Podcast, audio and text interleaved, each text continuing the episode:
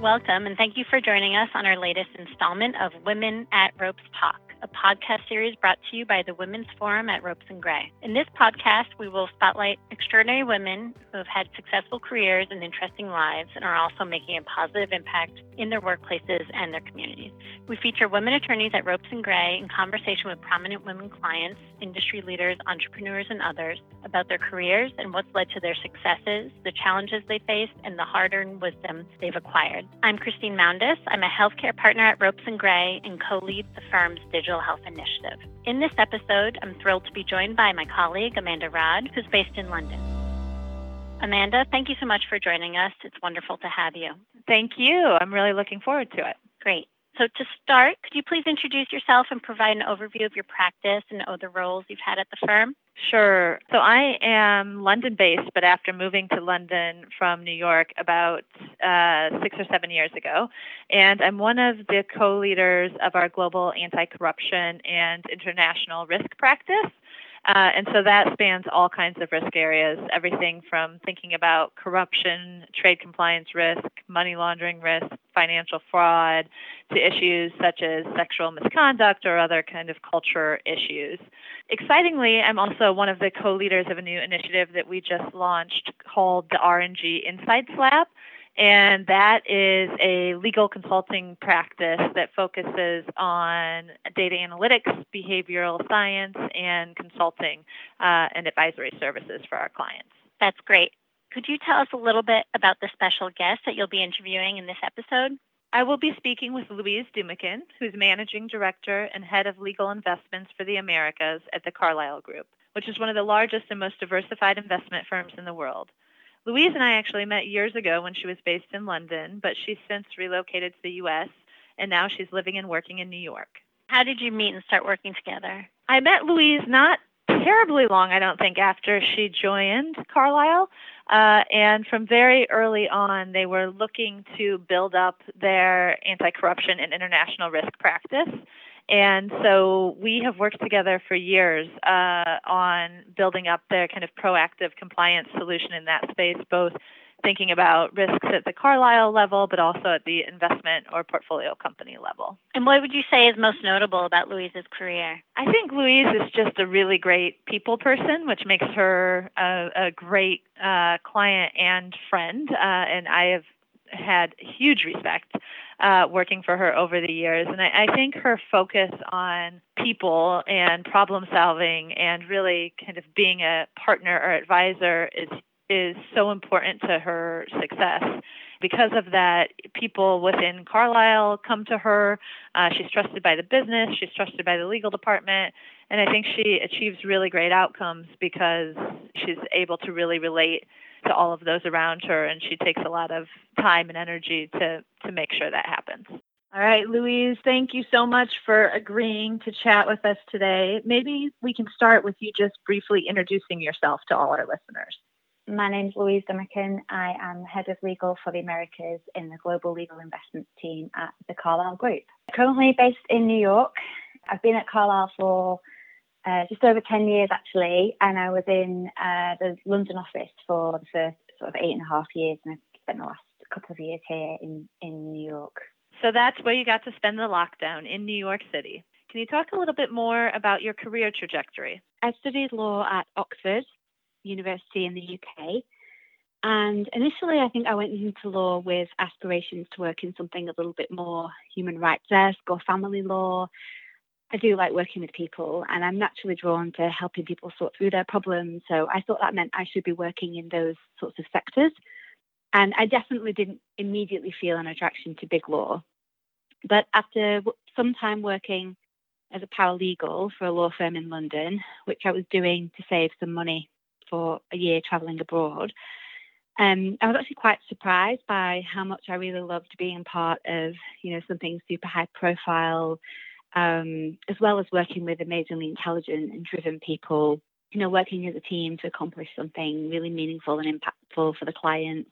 That really changed my mind. And, and ultimately, you know, kind of still working towards resolving issues and providing answers to problems that the clients were facing. So after my stint of travelling, which I did do, I, I went back to London and did a training contract with Clifford Chance. um, I did my first seat of my training contract, which um, for anyone who didn't train in the U K is a period of training that you do before you qualify as an associate lawyer and you can practice independently. Um, my first seat was in the private equity group there. Um, and I think you could probably say I was pretty much hooked from that point. Um, that was two thousand six. So the deals were coming thick and fast. It was a furious pace. Um, but again, it was that sense of being part of a really great team, which, you know, that team really was, um, and being really in the thick of it.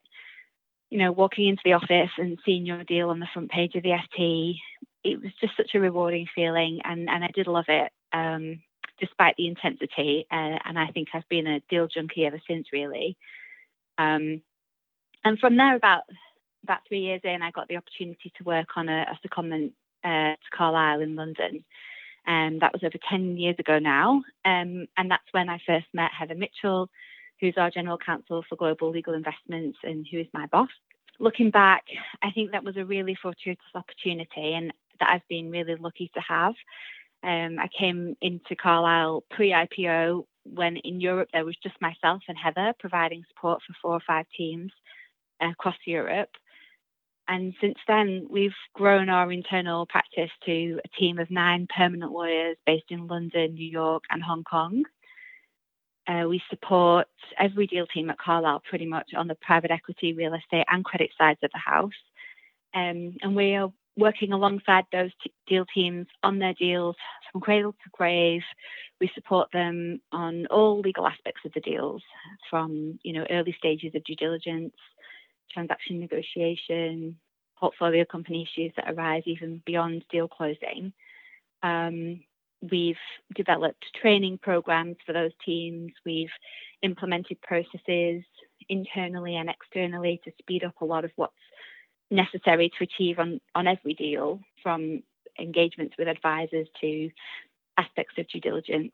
We're constantly evolving and looking for new ways to, to stay abreast of developments on the legal landscape and make sure we're able to capitalise fully on our global strength and our position in the market. I'm, I'm super proud of what we have, as a team, have achieved. Um, and, you know, for myself to have had such a major impact and role in, in its development over the last ten years, it's been it's been really great. Um, and today I head up our team's presence in the U S um, and oversee the team that we have here in New York. And still a deal junkie that enjoys the forty hours at your desk?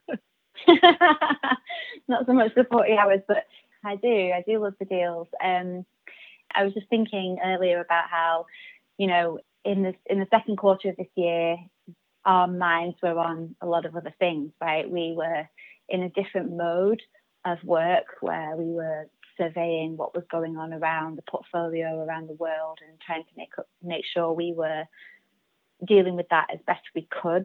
And when the deal started to come back through, you know, in the last sort of month or so, it was like this light at the end of the tunnel, like, oh, good, we're back into normality of doing the deals. And um, that felt really uplifting and refreshing. And, you know, it is hard work. There's no getting around that. Um, you know, it's the nature of a transactional uh, role and, and a transactional job. You have to be on it when the deal is going on, and you have to be on the calls when they're happening. And that's not always convenient times of day, et cetera.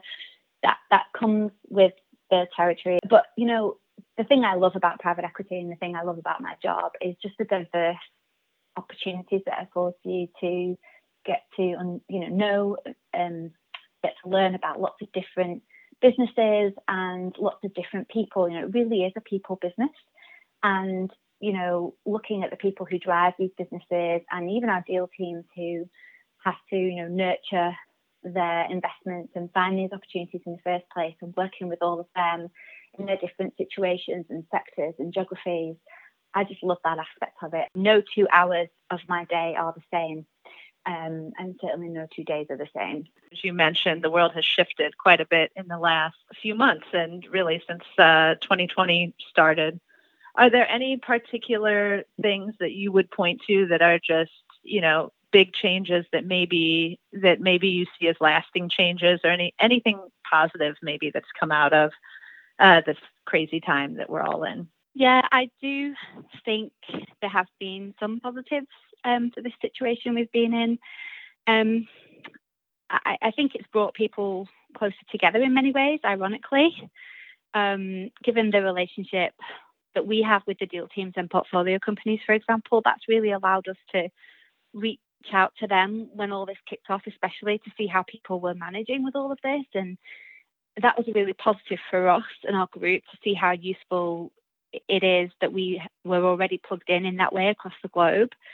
The team in Asia had been through it before us, and then obviously as it came through Europe, the team there focused on it as well, and we were sort of poised, ready in New York, um, you know, to, to, to have it kind of impact us. And even though, you know, I speak to members of the team every day, multiple times a day, and we share information constantly and knowledge across across the globe on, you know, the deals that we're working on.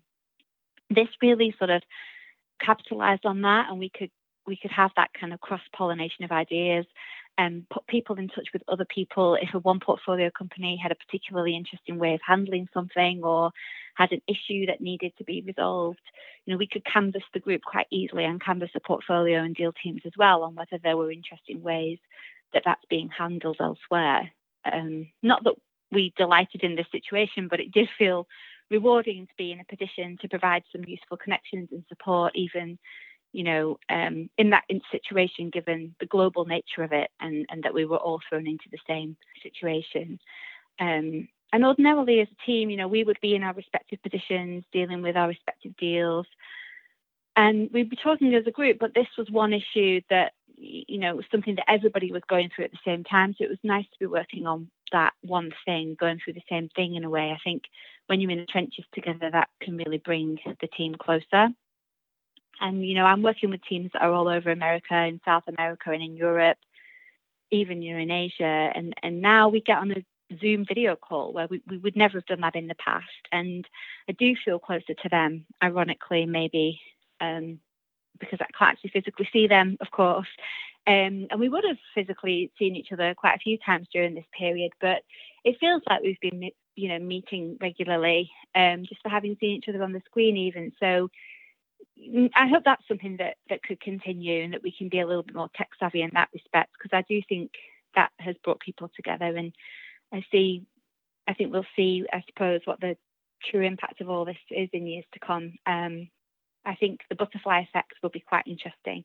I love the fact that, you know, you, you said earlier that this is a people business. In a lot of ways, the um, isolation or separation has created an opportunity that has maybe brought us closer together, uh, which which I, I totally agree with, and I definitely hope is a lasting change.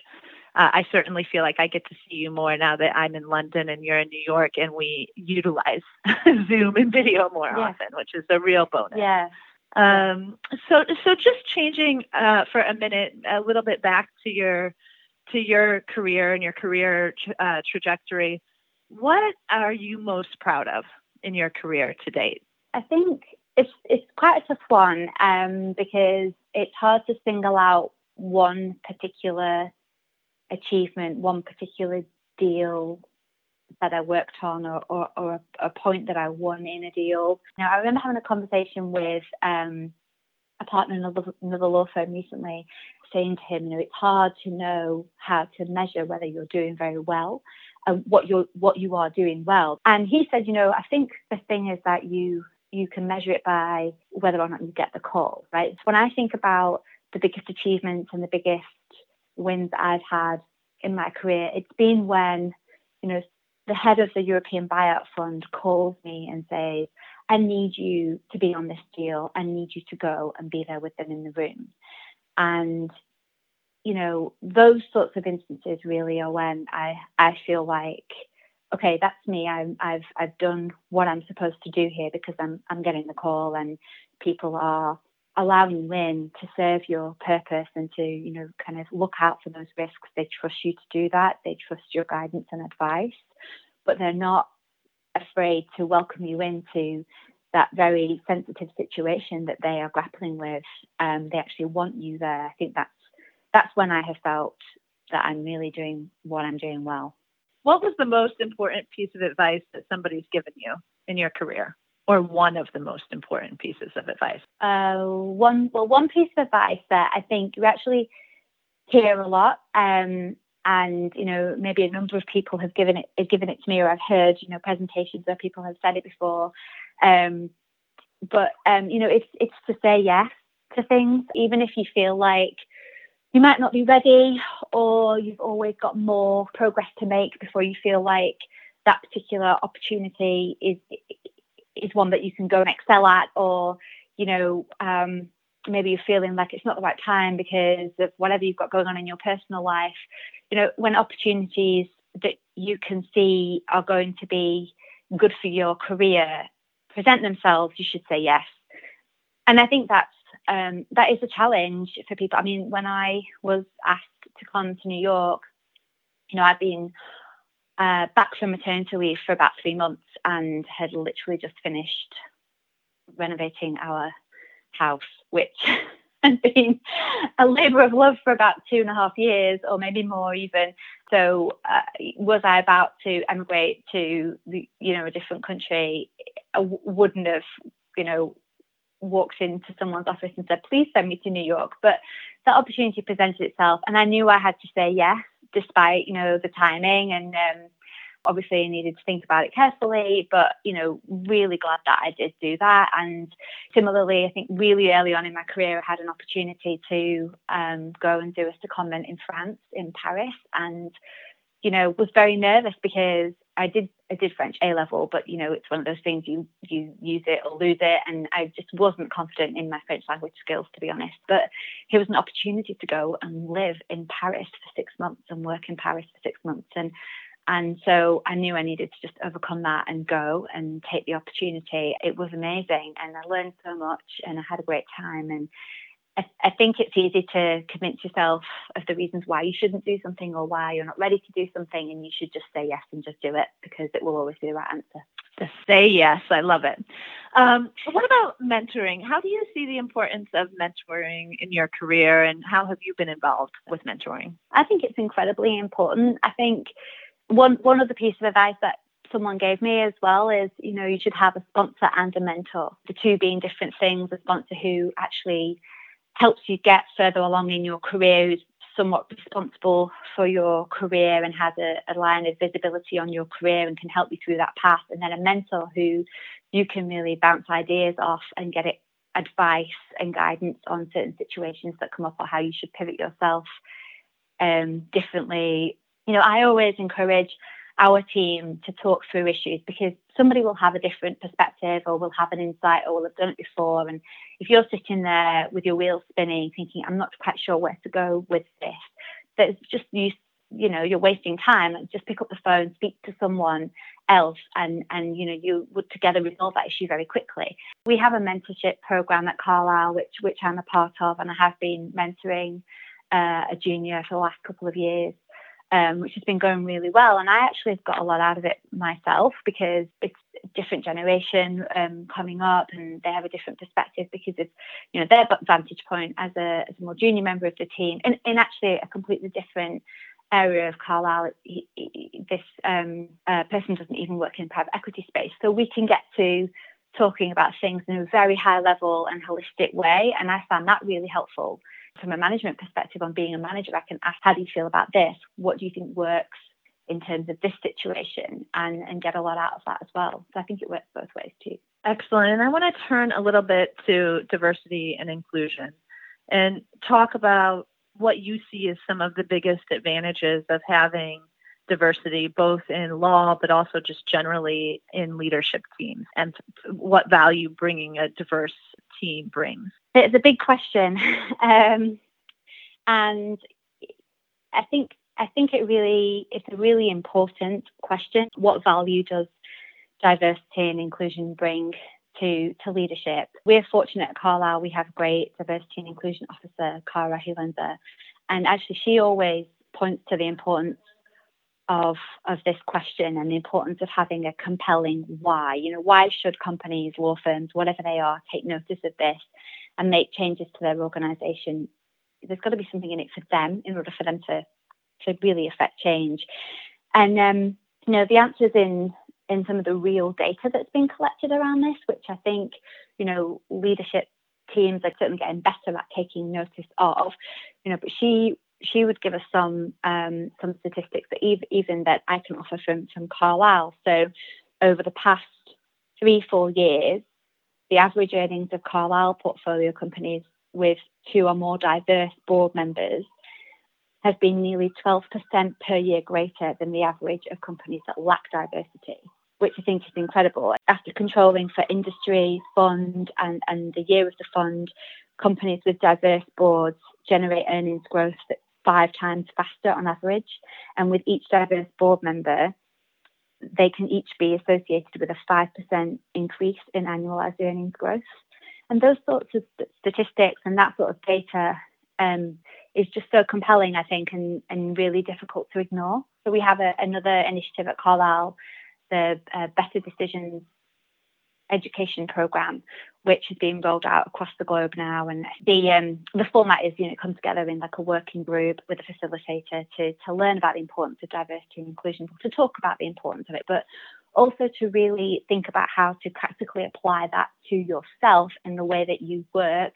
And, you know, a big component of that is to consider unconscious bias, because obviously everybody has biases. We've all been raised in different situations, from different backgrounds, and we come to the now with all of that, you know, built into us. One thing that I w- was reflecting on in that course myself is, you know, how the difference between needing to go to a uh, a lawyer or go, go to a, a partner of a law firm or whoever it is, your advisor, somebody who who thinks very much like you, who has a similar outlook to you, who's on the same page. You're dealing with a very fraught, sensitive, delicate matter. You know, you, you don't want the wild card. You want someone whose judgment you trust and who you've been through it with over and over and over again. But then, you know, I had have you have to challenge yourself, because ultimately, you know, if you're putting the same issues to the same people all the time, you always get the same responses. And, you know, no two law firms are the same.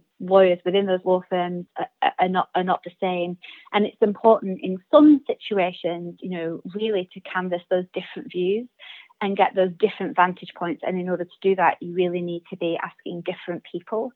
And it, I think it's just one example of how, you know, the course kind of gets you to think about your own your own judgment and your own decisions about who you who you have in your network, and whether you have a, a broad diversity of of people and therefore perspectives and judgments. So we have a diversity and inclusion council, which, you know, it, they they look at, you know, the environment and and how we work at Carlyle to make sure that it is in diverse and inclusive. Um, I mentioned the Better Decisions um, program that we're rolling out, which, you know, yields quite real results for individuals. Um, but also, you know, they've set some quite impressive goals, I think, for um, board composition, for example. You know, they they've um, in twenty sixteen had set a goal that we should have diverse boards on all U S portfolio companies. And at the time, I think there were about thirty-eight percent of companies with diverse boards. And now, four years later, we have seventy-eight percent diverse boards across the U S portfolio and one hundred percent diverse boards within the U S buyout fund, which is our flagship private equity fund. And more than half of our two hundred twenty-one billion dollars of assets under management is managed by women. And, you know, those are really great and important facts to recognise and, and progress to recognise, but also to continually reflect. And I think the other area of um, that's coming to the fore now, obviously, is, is racial diversity. And we just need to make sure we take full advantage of the attention that it's that it's getting and, and the momentum to make real meaningful changes, as we have seen so far in the sort of gender equality space. Um, and the work's not done there by any stretch, but, you know, we need to keep gathering pace um, and pushing this forward. It's really, really important. I couldn't agree with you more about how important it is. And I also really like that you started the discussion by talking about not only the why and making sure everyone understands the why, but also making sure you tie progress um, to actual data, in, instead of value statements or positions only, but actually looking at data to understand whether the steps you're taking are actually having the desired effect and achieving the outcomes that that you want them to achieve. I think that's really the only way we, we make real progress in this space where we where we have to. That was a wonderful discussion. Thank you both so much. And thank you to our listeners. We appreciate you listening to our Women at Ropes Talk podcast series. For more information about Ropes and Gray's Women's Forum and our women attorneys, please visit ropesgray.com slash women. You can also subscribe to the series wherever you regularly listen to podcasts, including Apple, Google, and Spotify. Thanks again for listening.